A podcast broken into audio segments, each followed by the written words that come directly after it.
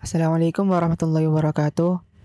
Sebelum saya menjelaskan ide dan gagasan di bab 1 tentang wawasan Nusantara, saya akan menjelaskan tentang apa yang dimaksud dengan wawasan Nusantara.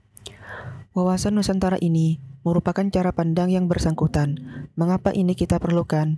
Karena cara bangsa memandang diri dan lingkungannya tersebut sangat mempengaruhi keberlangsungan dan keberhasilan bangsa itu menuju tujuannya.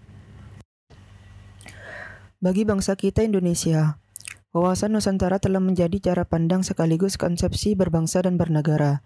Di sini, wawasan Nusantara itu sendiri memiliki dua landasan dasar, yaitu Pancasila dan Undang-Undang NRI tahun 1945 atau landasan konstitusional.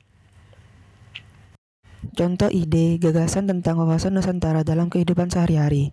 Jika dilihat dari Pancasila, maka seseorang atau warga dapat mencerminkan nilai-nilai keseimbangan, keserasian, keselarasan, persatuan dan kesatuan, kekeluargaan, kebersamaan, dan kearifan dalam membina kehidupan nasional.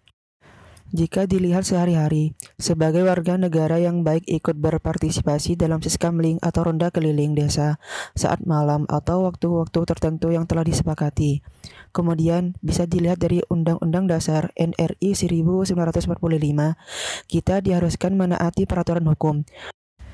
Di mana contohnya Kebebasan mengemukakan pendapat atau hak asasi manusia, di mana setiap warga negara bebas mengemukakan pendapat untuk menyampaikan pendapat, pikiran dengan lisan, tulisan, dan sebagai secara bebas dan bertanggung jawab sesuai dengan peraturan perundang-undangan yang berlaku.